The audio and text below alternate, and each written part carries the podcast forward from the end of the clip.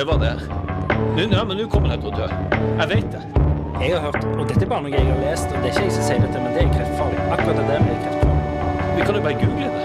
Fordi jeg bare kjenner, hvis jeg trykker skikkelig hardt her, så gjør det vondt. Og det har det ikke gjort før. Men ikke trykk der, da. Ok, den føflekken her har ikke vært der før. Den har jeg ikke vært der før.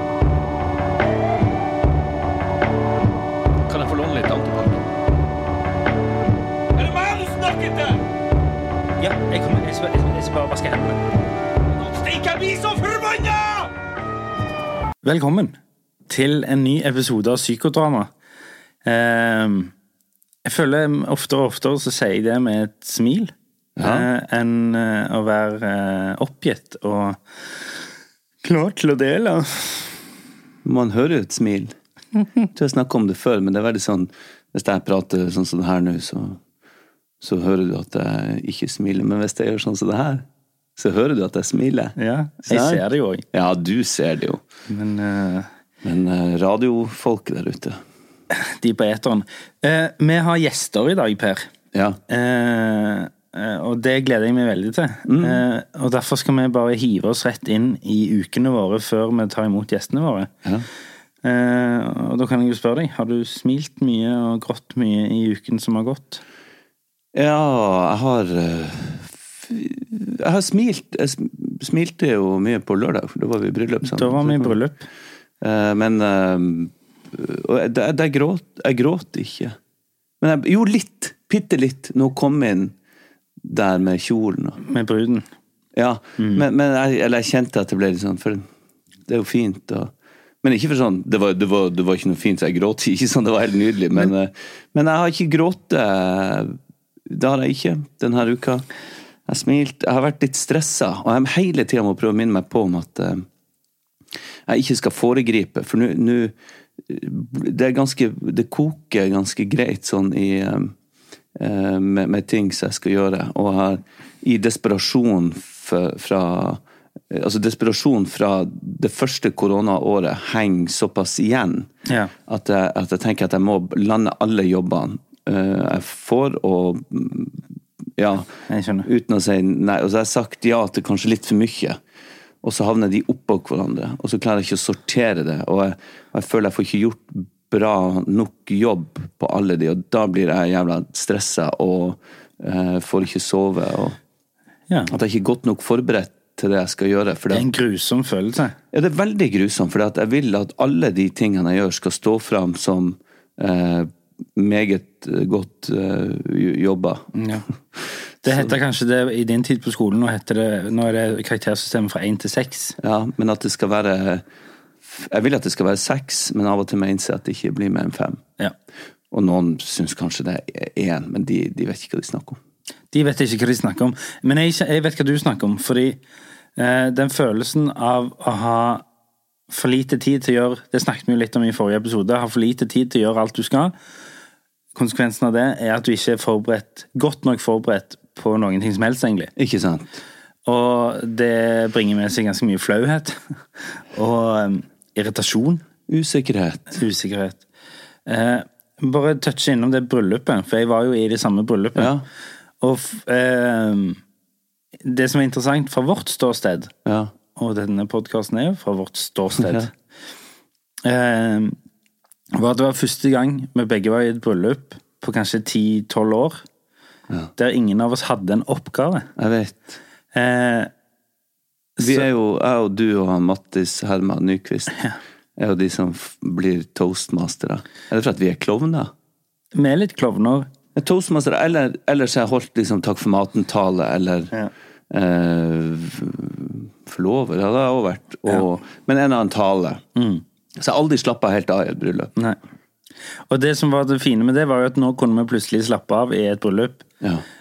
Men vi satt egentlig bare og tenkte på hva vi skulle gjøre i dette bryllupet. Skal vi, skal vi Sjonglere litt. Ja, ikke seriøst, da, men at det var litt sånn Her ville jeg gjort sånn, kanskje. Eller her. Du, det er jo jævla morsomt, for at du denne gangen så ble jo kona di spurt om å være uh, Toastmaster. toastmaster, fordi at uh, og De tenkte vel at ikke, Hun er jo morsom, men Ja. de tenkte kanskje at, at det ligger i familien på en slags måte. Selv om dere er inngifta familie, så har det kanskje smitta over litt. Og Men det synes det var gøy, for at du? Hun greide seg jo veldig bra. Kjempebra! Ja. Over alle forventninger. Jeg, og jeg hadde ikke forventa jeg, jeg sier over alle forventninger, for jeg, jeg var sikker på hun kom til å fikse det.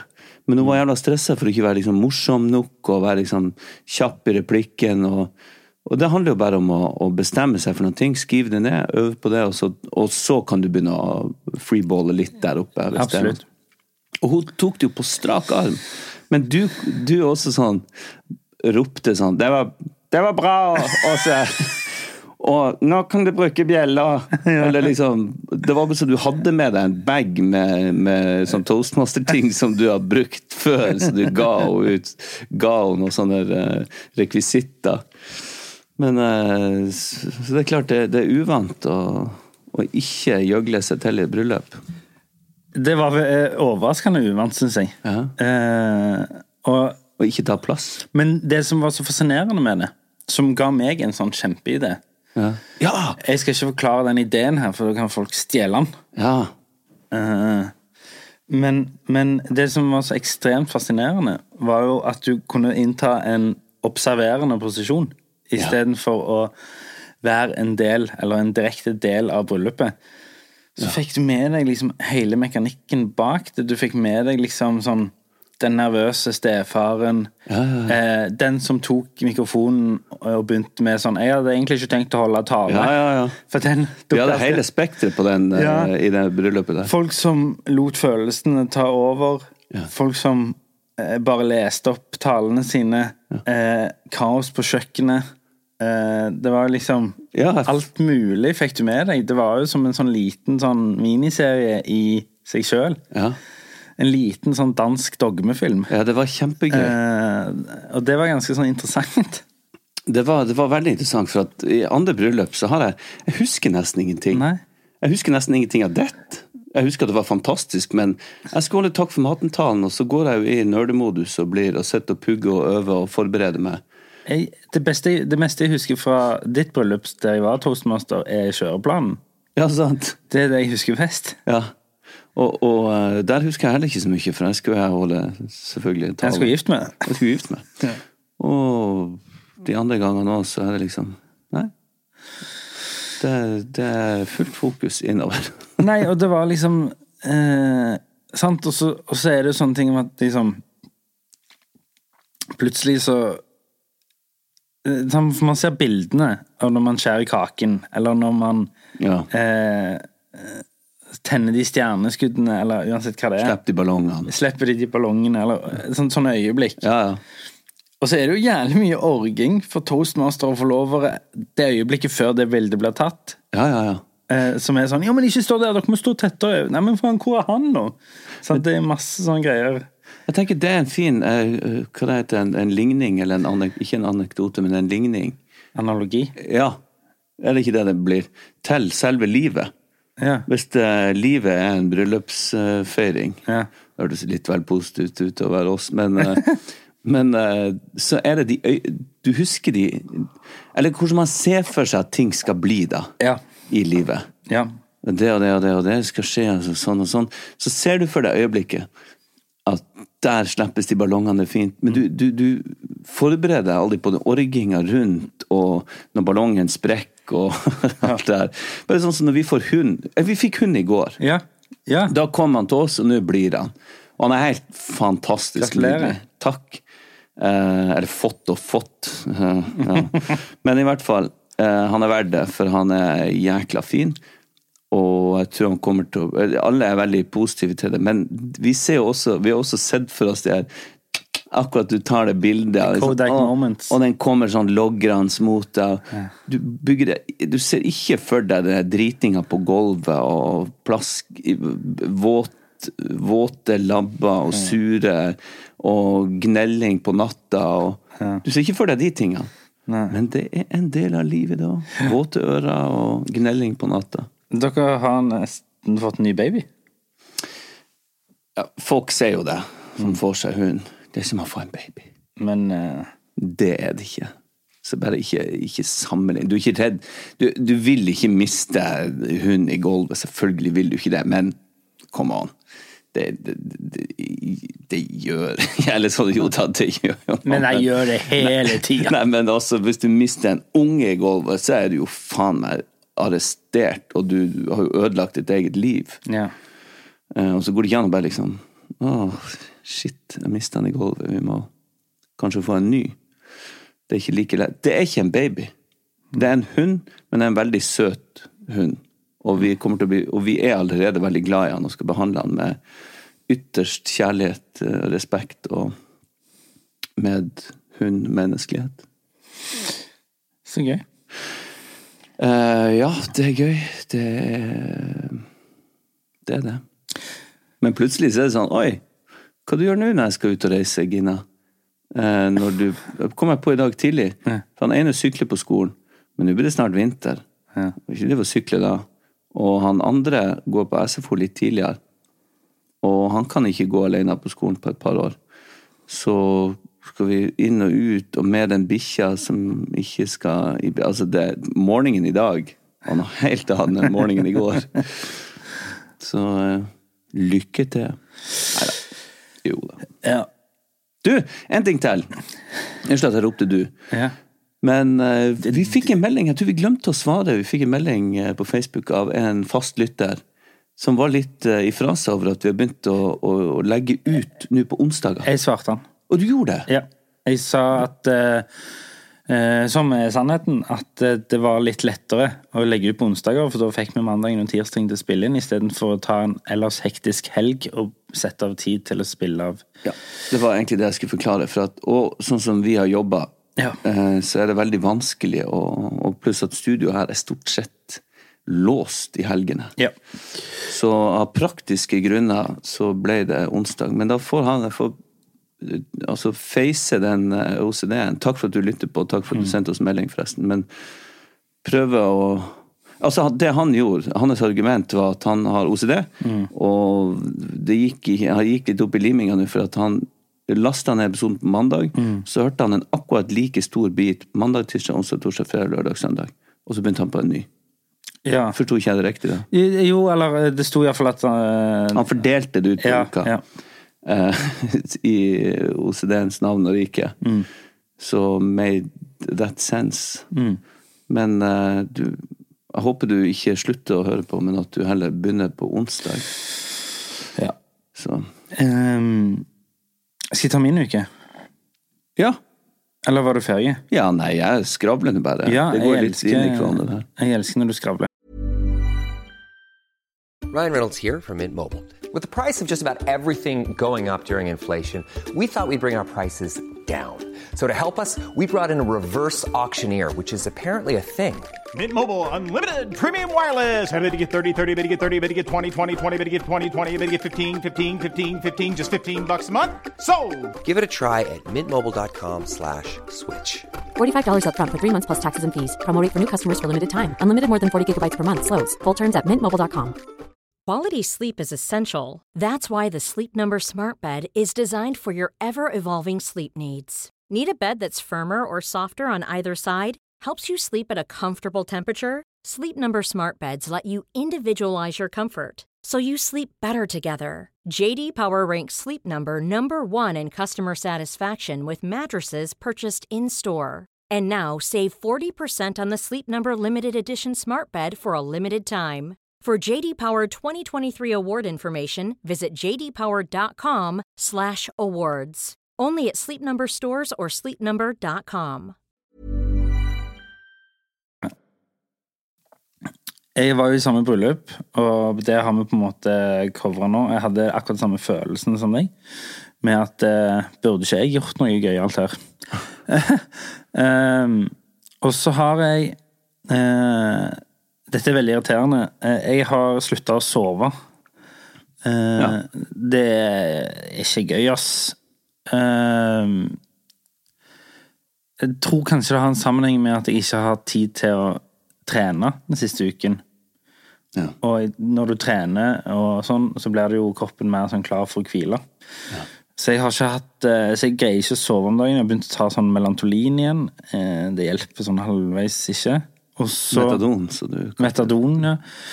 Men vet du hva som er det mest plagsomme når jeg legger meg? Du har jo det der eh, som 50% av verden har det der som at kverner, og at jeg liksom burde gjort det, og faen, det må jeg gjøre, og bla, bla. Ja. Men det som irriterer mest, er leggene mine. Leggene. Leggene mine. Altså partiet mellom fot og Kne. kne. Eh, fordi av en eller annen grunn så vil ikke de slappe av. Men Du restless legs. Er det en greie? Ja. Å ja. Restless, restless legs. Stressless. Ja. Ja, Å ja. hvis Forklar. er det? Forklar. Du har fått en ny diagnose. Gratulerer med dagen. Det er urolige bein Ja. på natta. Akkurat de, de eh, akkurat som det er litt sånn De, de rykker litt. Ja, ja. Og- Jeg kjenner det. Jeg får det i lårene. Ja. Og jeg må ligge og stramme og slappe ja, og stramme. Jeg har begynt å massere leggene mine på kvelden for, jeg for å tenke at det Ja. Og så så kom hun her, for hun, hun, jeg hadde lagt meg, og så lå jeg litt sånn i halvsøvne, jeg egentlig ikke sov, så, så kom hun inn og merket at jeg var urolig. Ja. Så sier jeg sånn, hva, hva er greia, liksom? Du, du, du greier ikke å ligge stille. Ja. Og så sa jeg sånn, og da var jeg litt sånn i halvsøvne, og da var hun veldig bra, fordi da sa jeg sånn, gidder du, om du gidder å bare kna på leggene mine i fem minutter, bare sånn skikkelig kna, så gjorde jeg det, og så hjalp det. Ja. Altså, du liksom bare kverna de litt. Ja, ja. Jeg, jeg vet ikke om Jeg tror restless, restless legs er litt mer liksom alvorlig Litt mer krampe og okay. Ok. trekning. Ja.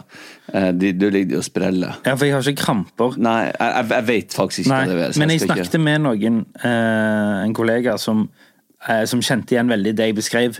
Du var hos leggelegen? Nei, en kollega. Ja. Kollega? Nei, kom igjen.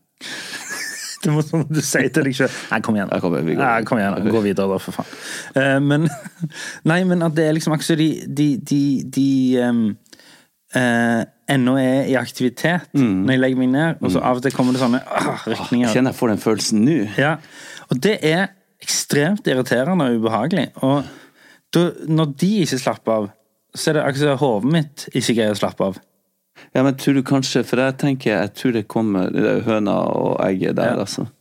Men eh, for når jeg ikke slapper av i hodet, så setter seg hele kroppen. Og, og før jeg nå på et merksnodig vis sovner, av og til så bruker jeg litt sovemedisin. Ja, du gjør det nå? Ja, for det at jeg, ja, sånn nå og da. For det det, det går så dårlig dagen etterpå når jeg ikke sover. Ja. Eh, sånn at da velger jeg heller å gjøre det, og så får jeg de timene. Ja. Men jeg får jo aldri mer enn seks timer uansett, og jeg føler det er for lite, det òg. Men, men uh, Jeg har ikke sovet seks timer på kanskje en måned. Å, jeg ligger på Det vake det er ikke sunt. Jeg ligger vake på rundt tre-fire. Å, fy faen. Nei, det må du Det må, det, det må vi, vi gjøre noe med. Men nå faen, jeg fikk jeg skikkelig satte seg i lårene mine ah, bare for jeg begynte å snakke om det. Det er stresset. Jeg beklager. Nei, nei, det går fint. Eh, men jeg, jeg skal bare ta uken min ferdig nå, før vi introduserer gjestene. Ja, okay. Men vi kan godt snakke om låret ditt etterpå. eh, og så har vi hatt en positiv koronatest hjemme. Ja. Vel. Eh, ja, vel. Eh, falsk alarm. Ok. Eh, but still, det sto på ganske hardt der et halvt døgn. Når da? Det var vel eh, rett etter vi hadde spilt inn eh, forrige episode. Hvorfor sa du ikke noe i helga? Fordi han var falsk alarm, hva skal jeg gjøre? Altså, eh, plutselig hadde jeg, jeg vet ikke, faktisk. Jeg vet faktisk ikke, jeg glemte det. For det skjedde mye annet.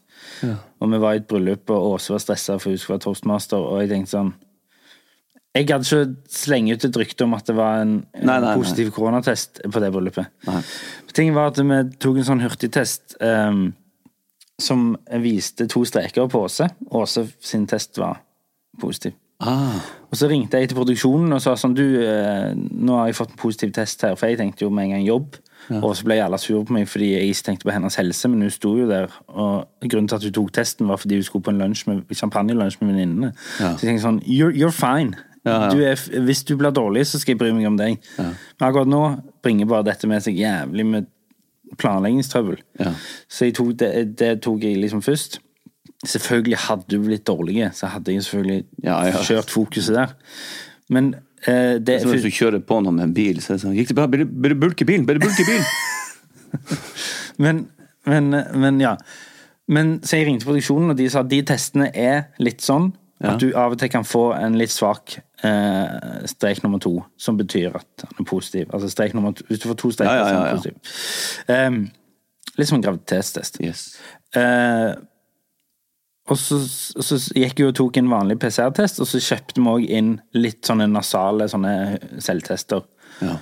Ingen var positive på de nasale selvtestene, og den PCR-testen kom tilbake negativ. Og da er du på en måte out of the woods. Ja, ja. Da kan du liksom erklære den som falsk. Men det, den der tida fra de to strekene kom, til eh, vi fikk bekreftet at det var falsk alarm, dæven altså. Var, det var så mye greier som suser rundt, og faen, skal hun isolere seg nå? Hvordan skal jeg, skal jeg liksom Og vi har et jævlig eh, Ja, jeg begynte å tenke Jeg må ærlig innrømme, jeg begynte å tenke veldig mye på meg sjøl. Ja. Jeg, til og med jeg begynte å tenke på meg sjøl nå når du fortalte historien, selv om den var falsk. Ja. Så sånn, Oi, hvordan hadde det gått med meg hvis den var positiv? Men det var jo fascinerende å vite hvor fokuset lå. da. Ja. Jeg tror det er der det ligger stort sett hos- de fleste, men uh, så er det noen som er bedre å late som enn en andre. Og så, bare for å avslutte uken min, nå skal vi snart ta imot gjestene her, men uh, jeg var på radioen og snakket om eh, dette programmet. Mhm.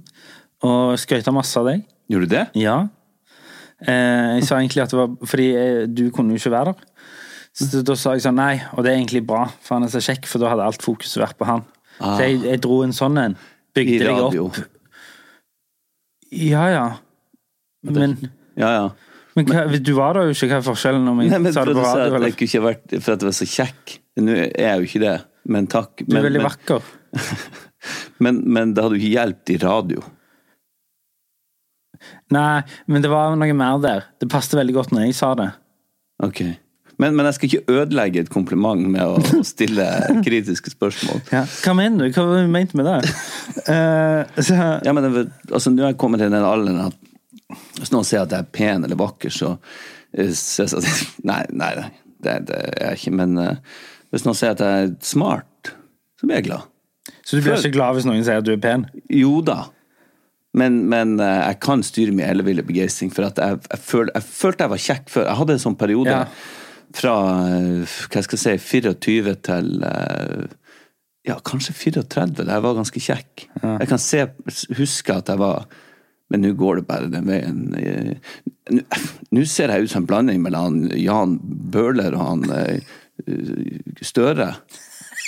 Ja, jeg, jeg føler at du tok to som er ganske godt eldre enn deg. ja. Liksom, Men hårfestet til han eh, Bøhler ja. og litt kroppen. jo. Og han Støre med det der som får sånn for tidlig rynker i trynet. ja, ja. Det òg har jo skjedd eh, siden sist vi tok opp.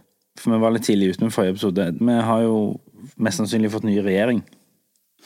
Eh, ja, vi, vi har jo absolutt fått det. Ja, så, og som egentlig var var jo Det var på tide. Jo, men eh, det var jo en, ikke så mye overraskelse Nei i det. nei da, det var ikke det. Det så jo Alle prognoser og sånn så jo ut som det. Synd med Kristelig Folkeparti, da. Vet du hva? Eh, Folk er sikkert drittlei av det.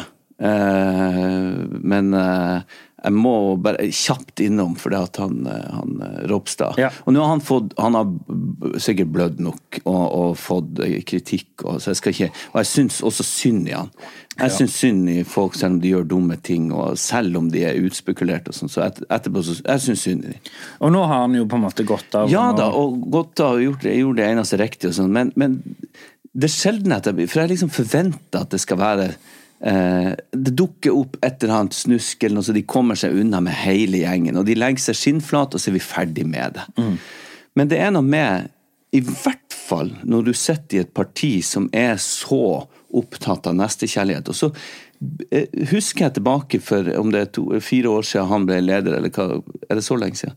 Når han skvisa ut han der hyggelige Hareide. eh, Hareide med den flate eh, ræva og sykkelhjelmen. Som er en veldig koselig fyr, da. Eh, Men og den maktkampen som, som ble der, opplevde som ganske stygg.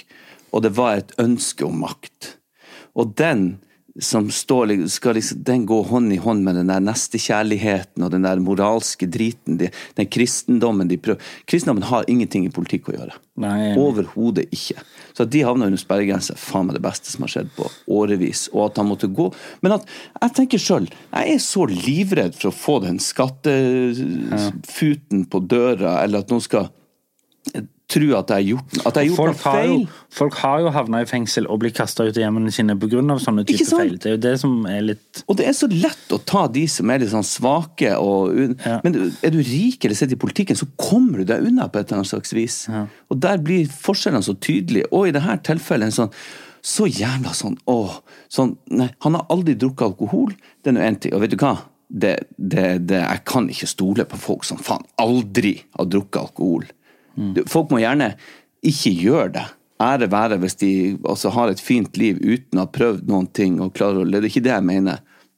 Men ikke stå og være liksom moraliserende og være Da skjønner du ingenting om så mange elementer i samfunnet som handler om rus og alkohol og alt det innebærer.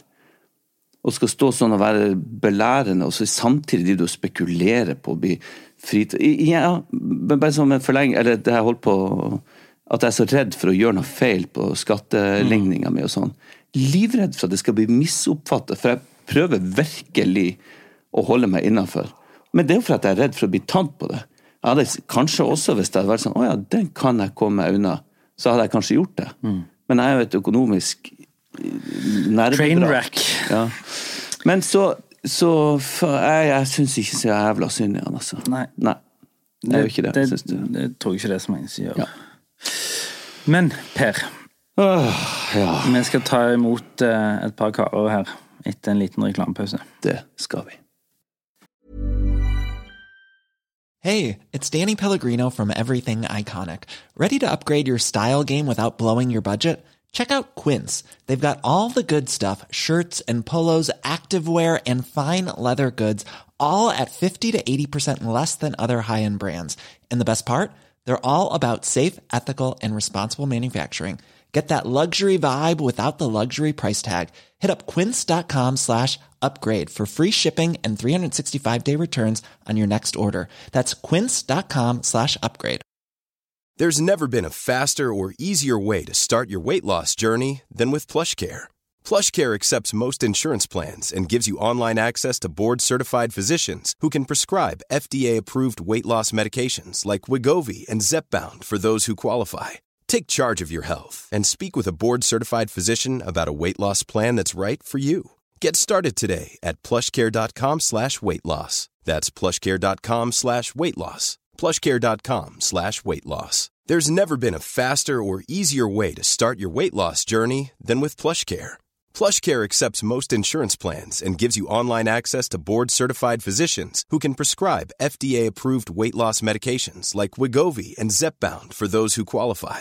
Take charge of your health and speak with a board-certified physician about a weight loss plan that's right for you. Get started today at plushcare.com slash weight loss. That's plushcare.com slash weight loss. plushcare.com slash weight loss. Quality sleep is essential. That's why the Sleep Number Smart Bed is designed for your ever evolving sleep needs. Need a bed that's firmer or softer on either side? Helps you sleep at a comfortable temperature? Sleep Number Smart Beds let you individualize your comfort so you sleep better together. JD Power ranks Sleep Number number 1 in customer satisfaction with mattresses purchased in-store. And now save 40% on the Sleep Number limited edition Smart Bed for a limited time. For JD Power 2023 award information, visit jdpower.com/awards. Only at Sleep Number stores or sleepnumber.com.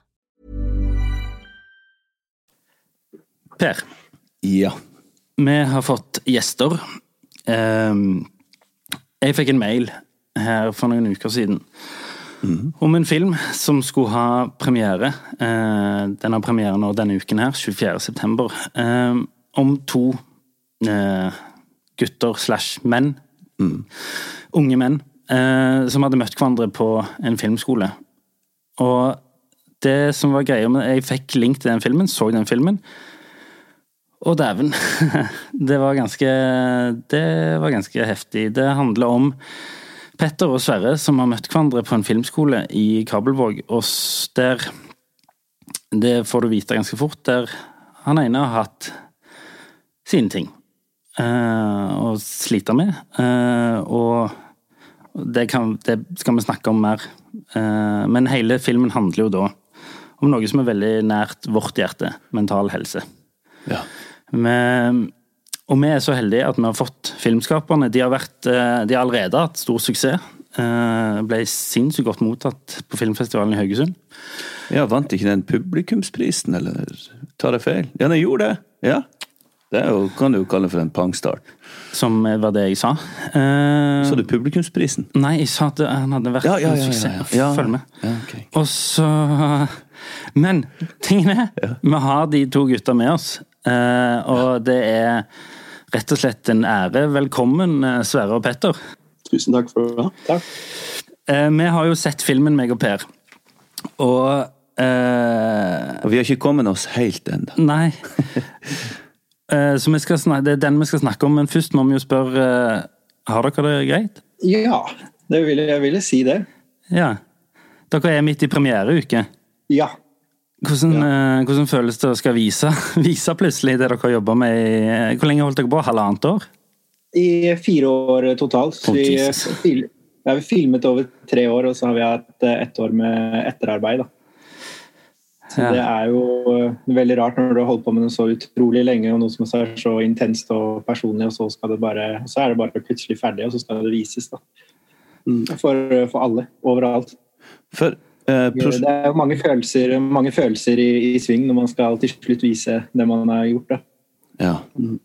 Det, det vet vi jo litt om, men uh, vi har jo person, som skuespiller, da, men ikke gått så utleverende eh, til, verk, eh, til verks eh, som det dere har gjort, og dere har uh, lagd eh, alt fra bunn av.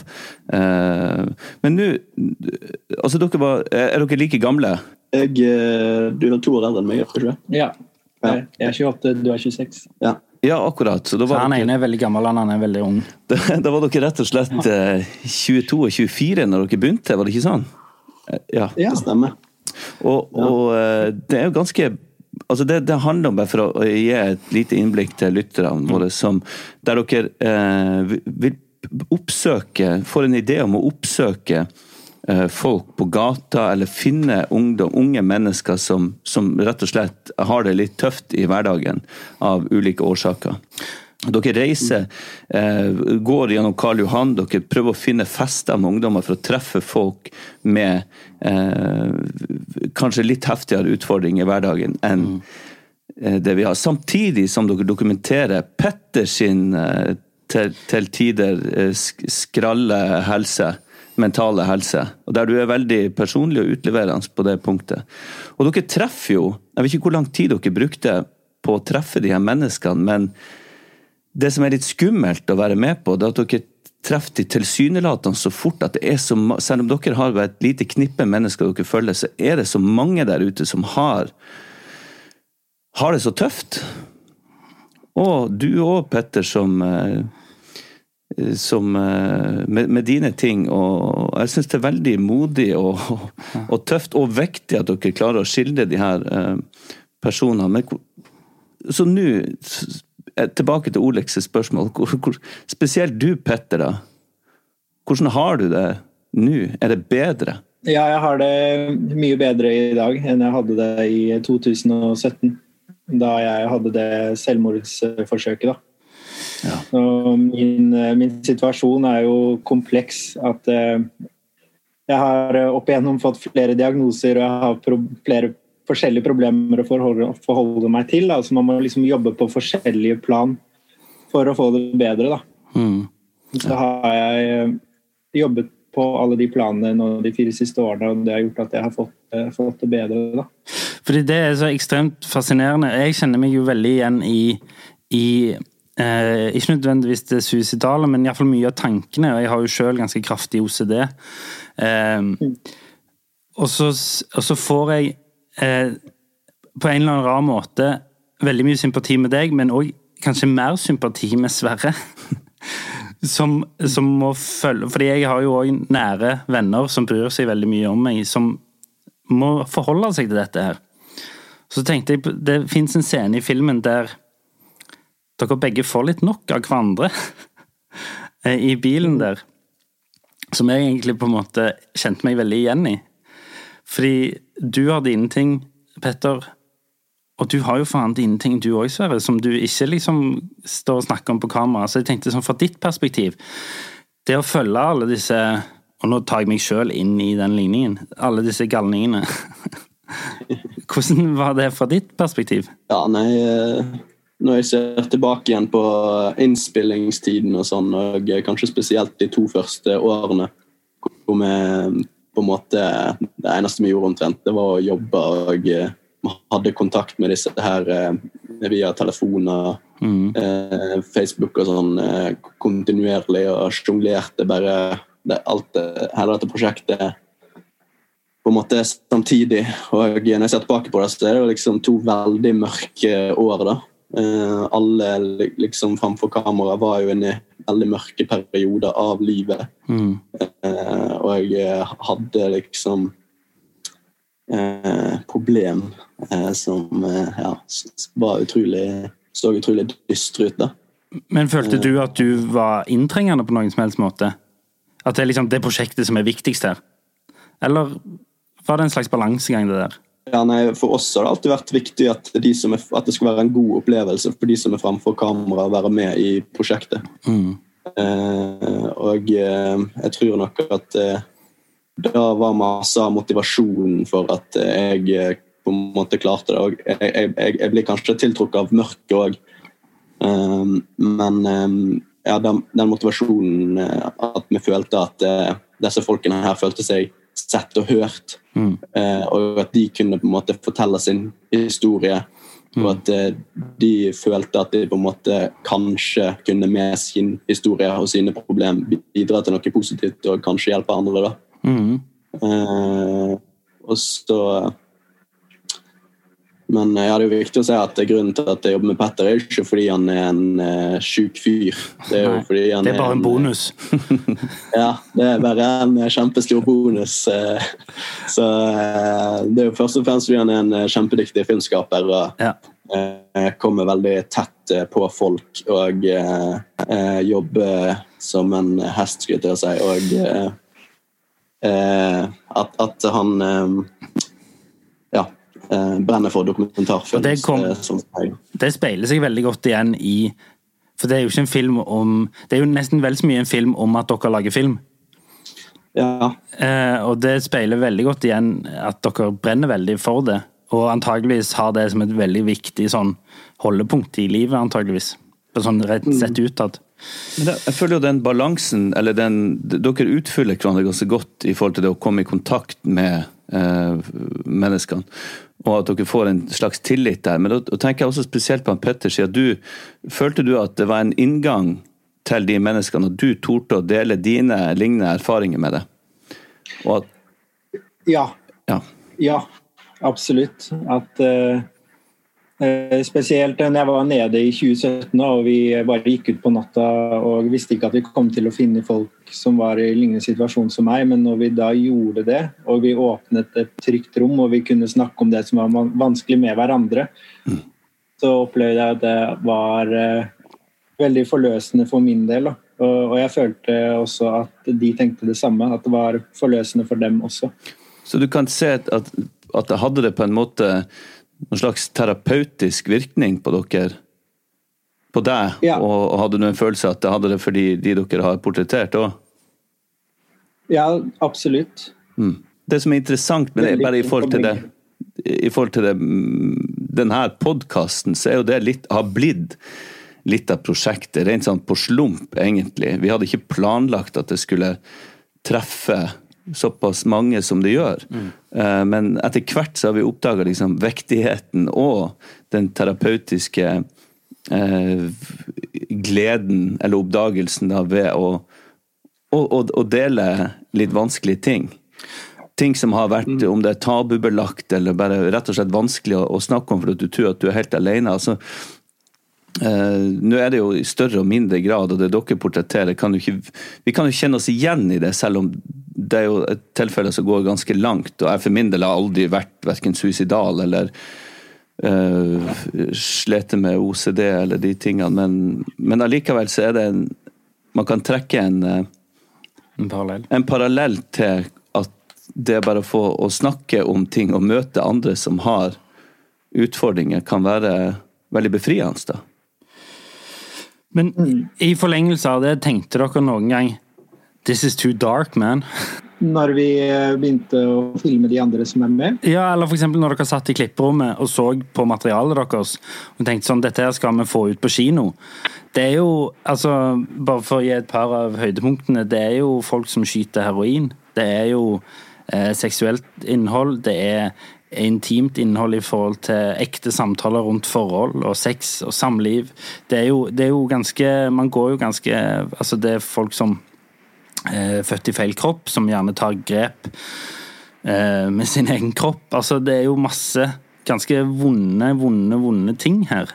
Tenkte dere noen gang sånn oh shit, dette ble mørkere og dypere enn vi trodde det skulle bli? Med det, med det utgangspunktet vi hadde når eh, filmprosjektet starta, så tror jeg at vi hadde veldig lyst til å gå inn i det mørket og så tørre å gå inn i det da, og vise hvordan det faktisk er. For at eh, det er da den effekten er sterkest, da, at man kan hjelpe andre når, når man kan gå ordentlig inn i det. da. Mm. Og så eh, vil det da bli desto eh, finere igjen når man liksom klarer å komme seg ut av det. Da. At vi dykker inn i mørket, men det er også meningen at man skal ut av det. Men eh, når det er sagt, da, når vi har filmet alle disse situasjonene, så har vi stort sett bare har latt kameraet rulle og dokumentert det, men det betyr ikke at, eh, at det må være med in the final cut. Da, fordi at Når man filmer så sårbare situasjoner, så er det ofte vanskelig for folk å ta stilling til der og da. Er dette noe jeg ønsker skal bli vist for hele verden, eh, liksom? Og det da å ta en runde i klipperommet, og så viser vi filmen, og så er dette noe eh, dere har lyst skal være med? Eller skal, vi ta, eller skal det ikke være med? At eh, det bestemmer vi da senere, da. Mm. Det har vært veldig, det har vært veldig sånn eh, Helt fra starten av sånn OK, vi filmer alt. Og så i klipperommet så velger vi hva som skal være med. Og det har gjort at vi kan på en måte ha vært litt mer avslappa og eh, snakka litt uten filter. Og, ja, dere, dere sendte, når dere sendte mailen til oss, og dere sa jo det samme. på en måte. Det, Mm. det hjelper jo oss litt å føle at vi heller kan snakke mye mer åpent og uten filter. Og så hvis vi kommer på noe i ettertid, så uh, Ja, men det er Ja. kult. Ja. Det er bare at man er komfortabel med sluttresultatet, da, og at alle er det. Det Mm. tror jeg er liksom eh, nøkkelen da, for eh, eh, å ha en fin prosess rundt det. da. Ja, for Det er faktisk en nøkkel, akkurat det der, i forhold til For hvis halvparten er fornøyd med sluttresultatet, så føler andre halvparten seg urettferdig behandla, kanskje. Og da har du et problem. Men eh, jo, det har jo vært et scener hvor vi har måttet klippe ut scenen fordi det tenker at det kan ha negativ smitteeffekt. da. Ja. Eh, ja.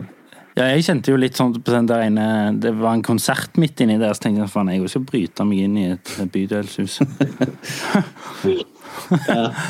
det så jævla fett ut. Ikke at jeg oppfordrer på noen som helst måte til å bryte seg inn i nedlagte bydelshus. Nei, men det så gøy ut. Det så jævlig gøy ut. Befriende bare det å bryte seg inn, Ja. og så i tillegg få holde Ja. en konsert. Bare husk å bryte deg ut. Ehm, det, det er en, eh, en til person her som er en veldig stor del av filmen, som jeg har lyst å nevne. Eh, og det er jo I løpet av filmen så får jo du deg eh, kjæreste, Petter. Eh, det, denne Nå holdt jeg på å si karakteren, men hun er jo en ekte person. En ekte person. Eh, Miriam er jo en veldig stor del av filmen, og et stort holdepunkt for deg i store deler av filmen, og sikkert deg òg, Sverre. Eh, hvordan eh, opplevdes det egentlig for dere begge å ha et eh, altså dokumentere et forhold og så intime tanker og stor del av livet sitt men må ha det kameraet der, og tenke at dette er òg en del av en film. Hvordan, hva, hvordan opererte dere rundt det? Eh, For min del altså, begynte jo prosjektet som en terapeutisk eh, prosess. Og var jo litt naiv i starten visste ikke hva det kom til å bli. Altså, kanskje vi skulle filme et par måneder, men så endte vi med å filme tre år. Ja. Og så eh, plutselig så fikk jeg meg kjæreste, og da fant ut at det var også en fin del av dokumentaren. Og så filmet vi det òg. Så det er liksom, ting baller på seg, da, og det er ikke lett å vite hvordan man takler det før man er i det. på en måte. Så jeg må jo være helt ærlig og si at det har vært eh, intenst å eh, filme så mye i forholdet vårt at i tider så kan det være vanskeligere å slappe av når det er et kamera der, når man har sine ting å slite med. Og så skal en enda ting er at det skal dokumenteres når man egentlig har nok med seg selv og bare cope med hverdagen. på en måte. Så det prosjektet noen ganger har vært på godt og vondt på en måte, at det har vært forferdelig slitsomt for meg å ta stilling til det. da. Men in the end så føler jeg at jeg har kommet godt ut av det. da. Ja. Det virker jo som at, at det prosjektet eh, eller deres prosjekt hadde såpass stor innvirkning på det forholdet. For vi- vi heia jo veldig på det, eller jeg gjorde det. Nå har jeg sett den filmen alene, men, av, jeg gjorde det. ja. men jeg, jeg heia på det forholdet, og jeg syns det var ja, øh, Men på, på et vis så føltes det litt kynisk.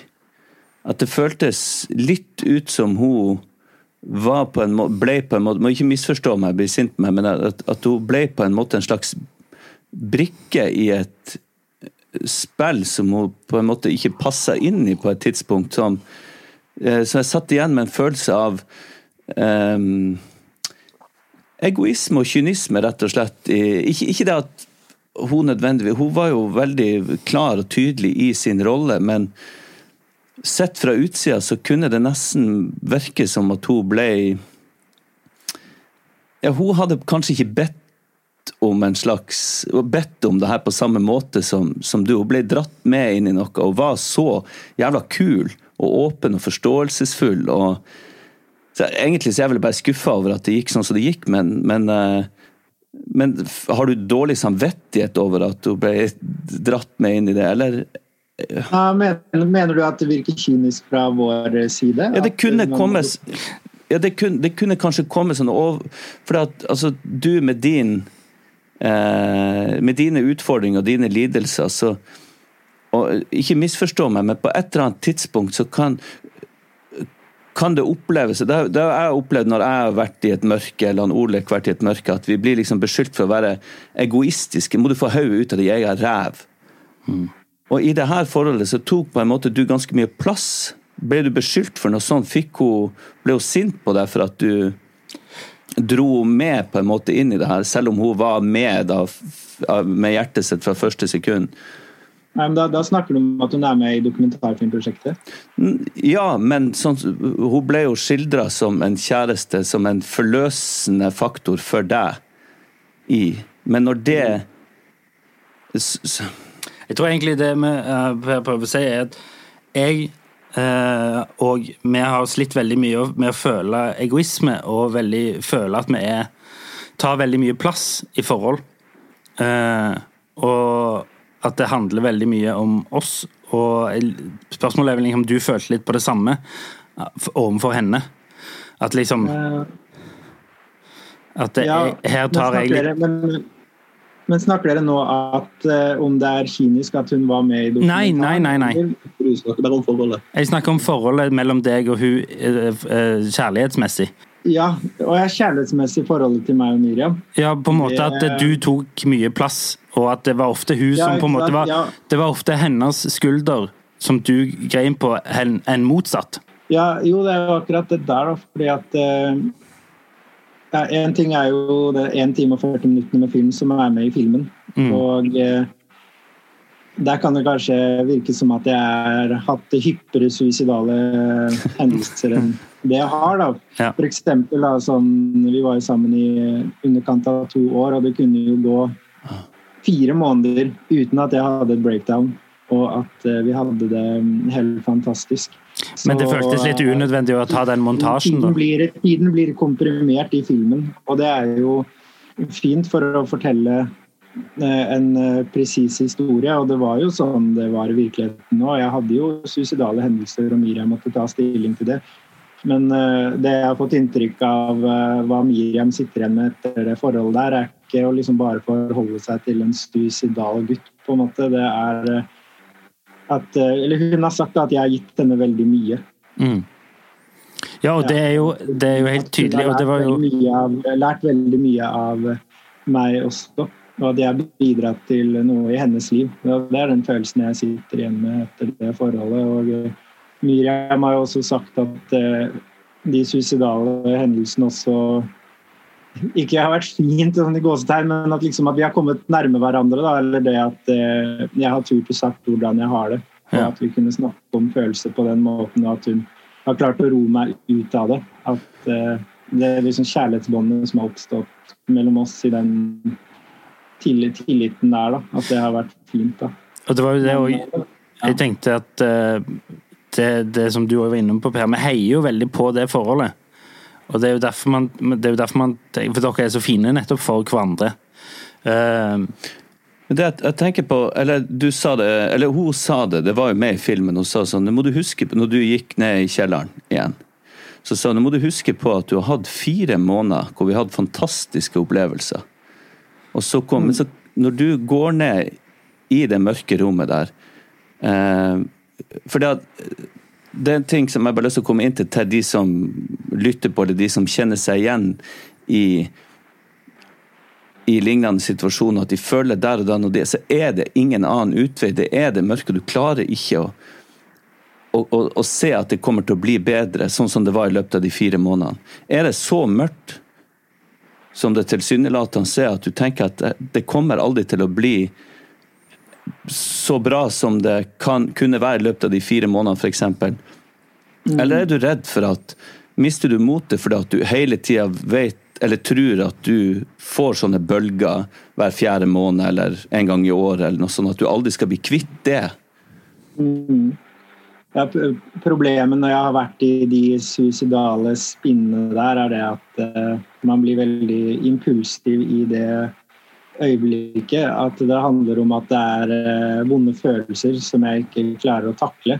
Og uh, min situasjon har vært kompleks, at det er så mange forskjellige problemer. Så det er, det er angst. Det er en helt utholdelig sterk angst. Og veldig vonde følelser som oppstår. Men ofte i konflikter med andre at det oppstår eh, vonde følelser da. Og så eh, blir det ubehaget så intenst at man på et tidspunkt har lyst til å rømme fra det. At man ikke orker å stå i det lenger. Da.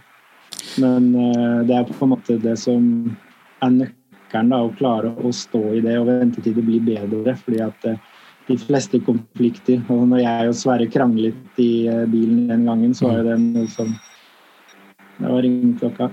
Uh, ja, altså, når jeg og Sverre kranglet i bilen den gangen, så, så var jo det på en måte Så ble liksom vennskapet vårt satt på prøve, og at det er noe som kan trigge en sånn hendelse. da. Men det å liksom bare vente til at det blir bedre, vente til dagen etterpå, ta en prat med Sverre når, når vi er rolige og liksom Mm. Prøve å finne ut av det da, istedenfor å tenke det at nei, denne situasjonen går ikke an til å løse. Det er ingenting i livet ellers som går an til å løse, så derfor skal man gjøre slutt på det hele. Mm. Det er en veldig destruktiv tankegang, og så er det en impulsiv tankegang.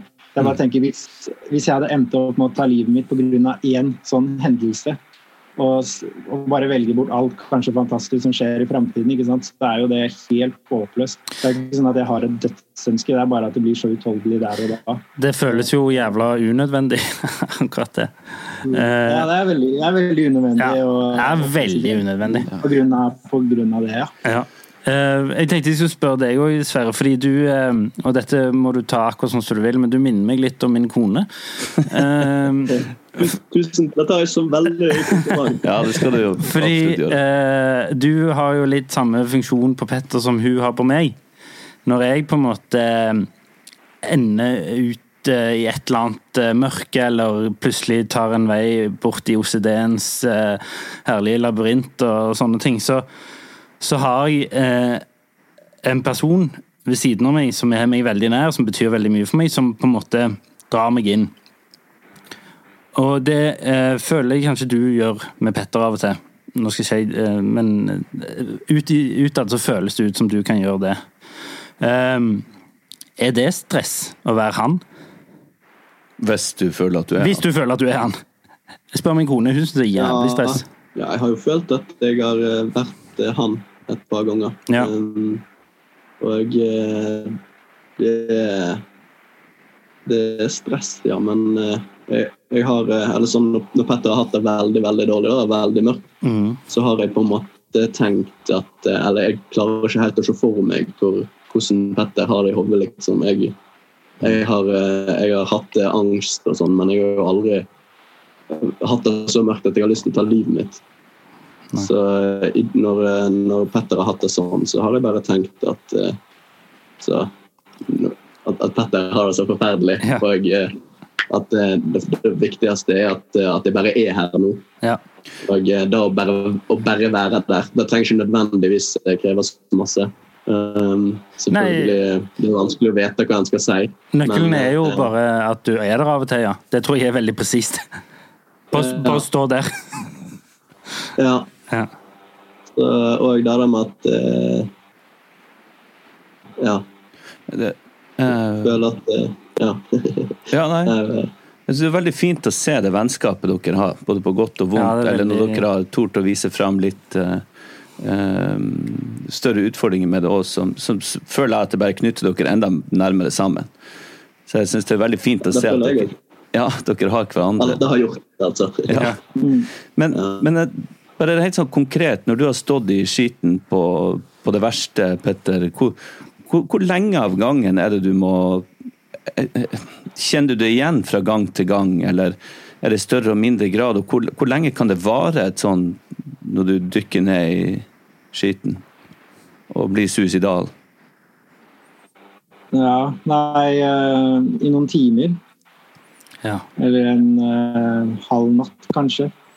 Eh, før jeg til slutt sovner. Og da jeg våkner opp dagen etterpå og ser litt eh, lysere på det, da. Okay. Det ja, kan på det verste vare en uh, halv dag, kanskje. Det er jo et, et kort tidsrom, egentlig. Men har du, har du da, siden du ser at du er blitt bedre nå, har du lært å er det, er det mindre hyppig, eller har du lært å stå i det og akseptere at ok, nå kommer det der, nå står jeg i det, så venter jeg det ut, så vet jeg at det er bedre på andre sida.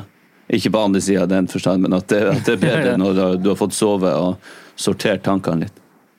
Ja, absolutt. Jeg har lært veldig mye de fire siste årene. Og det er mange grunner til det. Eh, En av grunnene er jo til dokumentarprosjektet, eller alt som har skjedd i den prosessen. Altså alt jeg og Sverre har gått gjennom, alt jeg og Miriam har gått gjennom, hva jeg har gått gjennom med de andre som er med i filmen, Emma, Monica, Cornelia og Oliver. Det har jeg gjort, De erfaringene tar jeg med meg videre og har lært meg fra dem. Og så har jeg også gått i terapi. da. Jeg har jo emosjonelt ustabil personlighetsforstyrrelse, altså da på borderline-diagnose. Oh, ja. Dette her går jo på det med sånn At det er vanskelig å takle disse vonde følelsene. At du freaker ut pga. dem. da. Så eh, det opplegget, behandlingsopplegget som jeg kom inn i, det består av eh, både individuell terapi, men også gruppeterapi. Og gruppeterapien den er fantastisk, fordi der er vi folk på min alder, og alle har eh, samme diagnose og problemer, så jeg kan kjenne meg veldig igjen i de som er der. Og der så snakker vi om følelser, og vi går inn i følelsene, og vi øver på å stå i dem. Så vet jeg også dere har drevet med eksponeringsterapi, og det blir jo en form for eksponeringsterapi hvor du får mengdetrening. Og at det er skikkelig ubehagelig kanskje å stå i det, de følelsene der i gruppeterapien, men samtidig så er det også veldig fint å se mottagelsen til de andre når man deler. Og det som er interessant da, det er det at det, sine problemer da, eh, som man har med seg selv, at man tenker at eh, de er helt uløsbare. altså De problemene går ikke an å fikse de, liksom. Men så nevner du det i gruppa, og så sier du jo, men har du tenkt på det på den og den måten her? At du får andre perspektiver. og så bare, jo, vet Du hva, du har faktisk et poeng. Kanskje, kanskje det går an å fikse det. Og da prøver du å fikse det og forholde deg til virkeligheten. da, Og virkelighetsorientere hverandre. Og det har vært utrolig fint, da, det vi har ute etter der. Så bra. Ja, apropos eksponeringsterapi, dere har jo en ganske tydelig eh, seksjon med eksponeringsterapi mot slutten av filmen, der dere oppsøker et sted som du har et forhold til. Altså det det fins en, en bro Gimsøybrua i Lofoten. oppe i Lofoten som har en ganske stor rolle i filmen. Eh, og der eh, Ja, det var jo der jeg, ja, det var der jeg skulle Eller dro for å hoppe i 2017. da. Nettopp. Og dere eh, drar tilbake til den broen eh, mot slutten av filmen, og det er jo en ganske sånn heftig eksponeringsterapi-session. Eh, kan du fortelle litt om hva du eh, Vi får jo veldig inntrykk av det i filmen, men for oss som lytter på, kan du ikke si litt hva du tenkte når du var tilbake igjen der etter et par år? Ja, absolutt. Eh, grunnen til at jeg hadde lyst til å dra tilbake inn dit, det var det at eh, dette var en episode i hodet mitt som jeg ikke fikk ut. At jeg hadde konstante mareritt om den broa. Og eh, det tror jeg handler litt om det at eh, jeg ikke sto inne for det jeg gjorde den gangen. At det var en veldig nær, død, nær døden-opplevelse. Når vi ser liksom alt det fantastiske som har skjedd i livet mitt etter det. At jeg var så nærme da, at det gikk skikkelig kaldt. Så har det bare gitt en sånn skikkelig guffen følelse. Og så tenkte jeg da at eh, å dra tilbake altså sånn når, hadde, hadde jeg sluttet å tenke på broa, så hadde vi kanskje ikke trengt å dra tilbake dit. Mm. Men at det kunne være en sånn eh, statement og en sånn eh, Closure. eller hva skal du kalle det? Altså sånn eh, en sånn Konfrontasjon. konfrontasjon ja, og bearbeide de følelsene, og så dra dit eh, en gang og bli ferdig med det. da. Mm. Og det opplevde jeg var veldig effektfullt. Det var et helvete. altså Jeg grua meg som faen før jeg skulle dit. Var du redd for å miste impulskontrollen og rett og slett hoppe? Nei, nei, jeg var, jeg var, aldri, jeg var aldri redd for at jeg liksom skulle hoppe når vi dro tilbake, liksom. Det var, det var jo under kontroll, da. Ja. Hvis ikke så ville det jo vært litt eh, uansvarlig å dra tilbake. Det Ja, ja. var, eh, det var det var ikke jeg redd for, og det tror ikke jeg du var redd for heller, dessverre. Men hva går frykten ut på, da? Er det da å miste kontrollen over noen ting som har betydd så mye for deg, selv om det har vært en negativ ting? komme seg videre. Rett og slett komme seg videre, fordi det handler om å kverne i de samme tankene hele tiden og tenke på den gangen hvor det var så nær å gå galt. Men det er jo liksom tillagt eh, fortiden, på en måte. Mm. Så å spinne seg for mye rundt i fortiden kan være dårlig. Så det å da ta, si ha det bra til en episode som har skjedd i fortiden, og så se framover. At det var det som var tanken, da. Det er en Det var eh, ikke klare det og bare gå seg liksom ja. Vil i det mørket og ikke klare å bearbeide det. Men å bearbeide det er et, en, bra, en veldig bra start. Det er en veldig flott sekvens eh, som følger etter du har vært på broen eh, igjen, i bilen der. Eh, der det er helt tydelig at du har kommet til en slags closure, eller en, eh, en slags opplevelse av at det var et slags lukka kapittel. og Det, ganske, det var veldig flott å se. og det jeg merket det, fordi Da har man fulgt dere i nesten halvannen time, og man blir jo, enten man vil eller er ganske emosjonelt investert i eh, egentlig dere og alle de folkene vi følger. Um, og da er det jo deilig å se at ting kan ha en effekt. Altså ting man prøver på, kan ha en effekt. Dere har, har, eh, har dere fortsatt kontakt med de som, var, som medvirka, de andre som medvirka i filmen? Ja, eh, vi har eh, masse kontakt med de eh, fortsatt. Eh, Går det fint med dem? deg? Ja, det går, eh, det går jo Altså, det er jo klart at eh, for mange av disse så er det liksom ikke at en skal bli frisk og leve et, et nydelig liv. liksom. En skal i større grad lære seg å leve med problemene sine. Men det går uh, bedre med alle. Og så sliter alle med sitt samtidig. Men uh, at det er bedre enn når det starter, det er helt klart. Og det har kanskje òg noe med at eh, en eh, Altså, vi var jo veldig unge når vi begynte, alle sammen. Og nå eh, må alle bare blitt mer voksen enn på en måte lærer seg å eh, håndtere sine egne følelser i større grad enn har mer erfaring med det. Eh, men eh, ja, ellers er det jo hun Cornelia, da.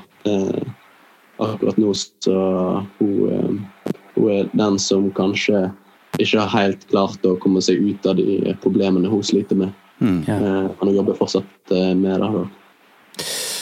Ja. Eh, det, det, Man blir jo glad i det, For. ja, veldig. Så Og så har jeg et litt sånn generelt spørsmål. For nå har dere, dere har hatt festpremiere. Dere har eh, vist den i Haugesund. Dere skal ha premiere over hele landet på fredag nå 24. Ja. hva, Nå er dere jo ferdige. Nå, nå, nå, dere er jo Er dere, er dere ferdige? Ja, med filmen. Ja, men med prosjektet, med, med oppgaven dere satte i gang 2017, er dere ferdige?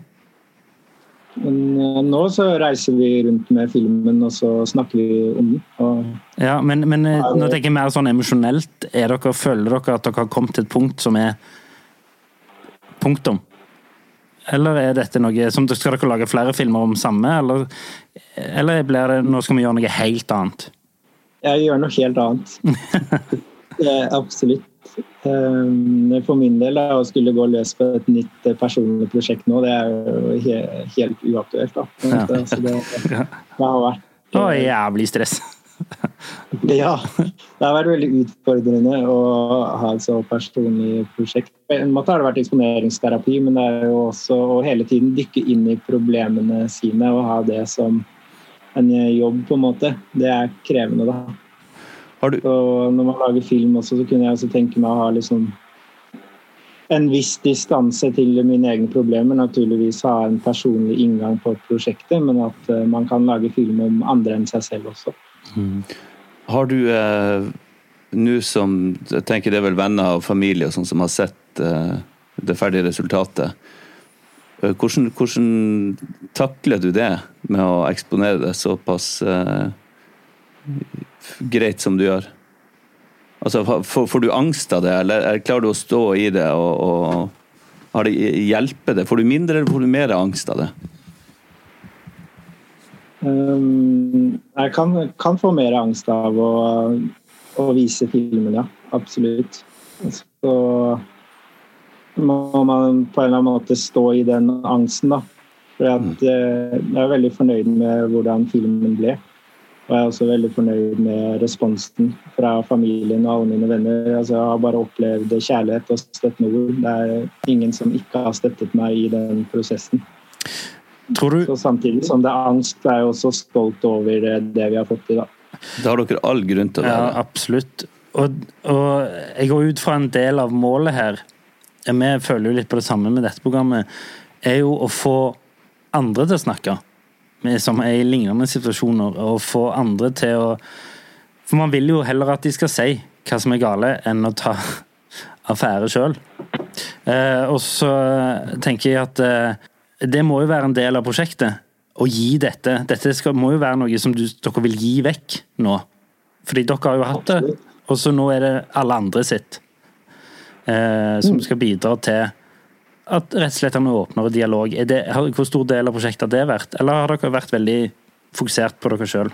det har, det har jo vært en sånn, eh, et, et mål og en motivasjon helt fra begynnelsen av at eh, vi ønsker å liksom eh, skape mer eh, åpenhet rundt eh, psykisk helse.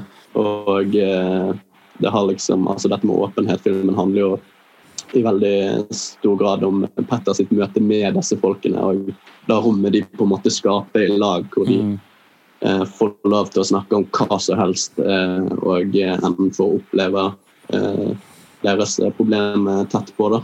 Mm. og så håper vi jo nå at eh, eh, denne eh, filmen kan eh, ja, føre til at den òg fjerner skam og tabu rundt eh, psykisk helse som, eh, og psykiske lidelser, som fortsatt finnes. da. For jeg føler jo mange av de, inkludert deg, Petter, mange av de eh, dere følger, så er jo skam en ganske sånn stor greie.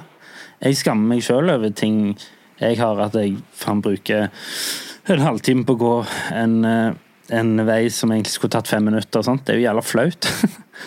uh, uh, det er jo dritflaut. Jeg faen går og later som jeg har glemt ting bare for at jeg må tilbake igjen for å gå rundt den lyktestolpen. sånn. Jeg skammer meg over det, da. Nei, jeg gjør ikke det. Jeg skammer over meg sjøl. Ja. Men, eh, og det går jo igjen i nesten alle karakterene i filmen. Jeg kaller det karakterer.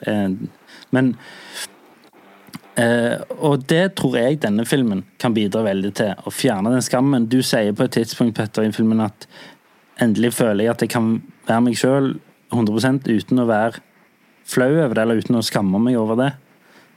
Eh, og det må jo være målet, er det ikke må- målet til alle mennesker i hele verden? Jo, absolutt. Så det er jo veldig det at én ting er jo vår historie, men at uh, drømmen med dette prosjektet det er at det kunne ha en funksjon ute i samfunnet. da, Og Ja. fjerne skam for andre. Det hadde vært utrolig kult. For det, det, var, det var en sånn fin åpenbaring eh, for deg og for oss som, som seere. Eh, når, når du traff et menneske sånn som Miriam, som eh, så, Å ja, det var ikke så farlig å si de her tingene. Hun, hun tok det på en måte Eller hun, hun, hun aksepterte det, og da, da får Oi! Jeg kan tenke at det veldig mange trenger, rett og slett. Og bare liksom Oi! alle de fordommene, alle de skrekkeksemplene på hvordan jeg kan bli imøtekommet, som er lagd opp i mitt eget hode, sånn er det kanskje ikke. Så lenge man får delt det, så blir det åh, tror jeg det tar både angsten og skammen bort. Ja. Det var, det var fint eh, observert av meg. Ja. Ja, jeg føler den, den skammen fører til dårlig selvbilde. Da. At jeg har slutt med dårlig selvbilde. Og tenkt det at liksom Kan jeg ha en kjæreste når jeg har de diagnosene og problemene jeg har? Og eh, var kjæreste med Miriam i to år, og vi hadde et utrolig fint forhold. Ja. Og hun så meg for den jeg var, og så gjennom de diagnosene og så at eh, det var fint at vi kunne snakke mye om følelser og det som var vanskelig òg. At det kunne bringe hverandre nærmere. Så hva jeg sitter igjen med etter forholdet med Miriam, det er jo det at jeg kan være akkurat den jeg er. Uten å skamme meg over det. Mm. Og eh, den anerkjennelsen fra et annet menneske, det, det betyr så mye, da. Vi skal, vi skal snart uh, uh, begynne å tenke på å avslutte. Jeg har lyst til å spørre, for dere vant jo eh, en ganske fin pris i Haugesund før dere i det hele tatt hadde hatt premiere. Dere har jo ikke hatt premiere ennå. Er dere overraska, eller tenkte dere at faen, vi har noe som kan bli veldig flott her? Ikke det at priser betyr så jævlig mye, men du, dere skjønner hva jeg mener? Jo, kom an, det Ja. betyr mye. Men, eh, men dere vant iallfall. Og var det eh, Selvfølgelig var det en overraskelse, men eh, hvor deilig var det å vite at dere faktisk har lagd noe som folk liker? For det, det må jo være et mål i seg sjøl òg. Folk må jo digge filmen. Det, man kan si så jævlig mye fancy fraser man vil om alt, men man vil jo at folk skal digge filmen. Ja, når, vi, når vi var i Haugesund, så um, var det var jo andre gangen vi, vi var alle i, i, Hele gjengen. i filmen samla. Så det var bare um, utrolig på en måte hyggelig å liksom se filmen i lag og i lag med publikum. Alle nattebarna var til stede. Det var eh, familie og venner og folk fra produksjonsselskap og produsenter. Eh, og det var stående applaus på første visningen. Så, og eh, det er jo sinnssykt liksom nære og personlige ting som blir delt i denne filmen. Eh, og da på en måte at, ble, at deres på en måte problem som ble utlevert på filmen, og da de har da modig, altså, At de har vært modige som har delt dette her, på en måte. Og at eh, de ser at eh, folk setter pris på dette her. Det var utrolig hyggelig. Og så bare spiste vi og drakk der og koste oss og bare var i lag og eh, feira filmen. Mm. Og så siste kvelden, da, så Ja, til eh, vår overraskelse så mottok eh, vi jo den prisen. Så det var jo bare helt eh, prikken over i-en eh, på kaken, skulle jeg si. Ja, det var en overraskelse. Jeg Hadde ikke trodd vi skulle vinne den. Mm. Gratulerer med det. Og som du kjapt sa, for vi har glemt å si tittelen, men du var innom det, den heter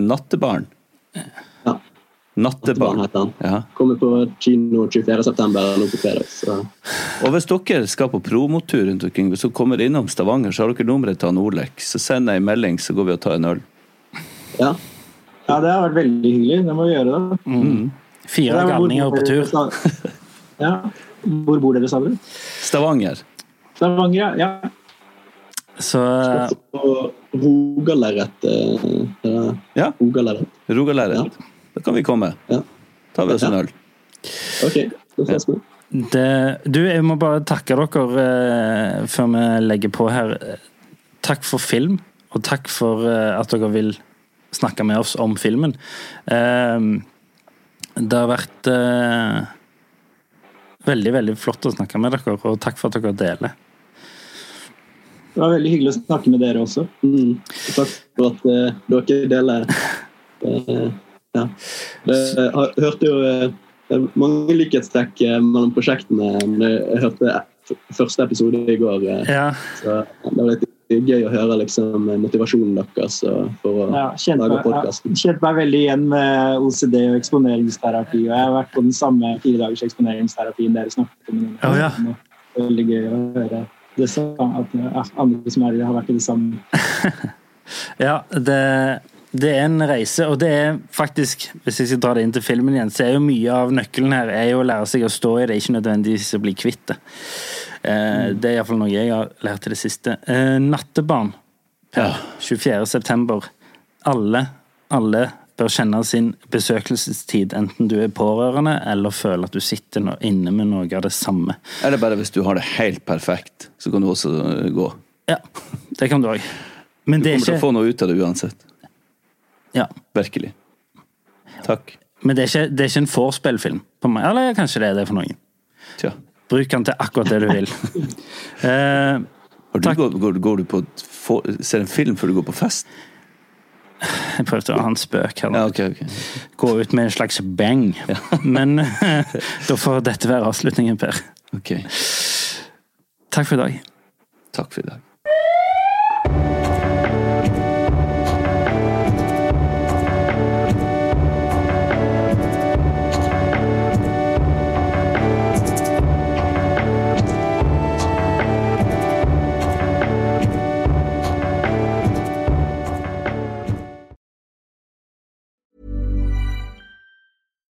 When we're on a budget, we still deserve nice things. Quince is a place to scoop up stunning high-end goods for 50 to 80% less than similar brands. They have buttery soft cashmere sweaters starting at $50, luxurious Italian leather bags, and so much more. Plus, Quince only works with factories that use safe, ethical, and responsible manufacturing. Get the high-end goods you'll love without the high price tag with Quince. Go to quince.com/style for free shipping and 365-day returns. When you need mealtime inspiration, it's worth shopping Kroger, where you'll find over 30,000 mouthwatering choices that excite your inner foodie. And no matter what tasty choice you make, you'll enjoy our everyday low prices, plus extra ways to save, like digital coupons worth over $600 each week. You can also save up to $1 off per gallon at the pump with fuel points. More savings and more inspiring flavors make shopping Kroger worth it every time. Kroger, fresh for everyone. Fuel restrictions apply.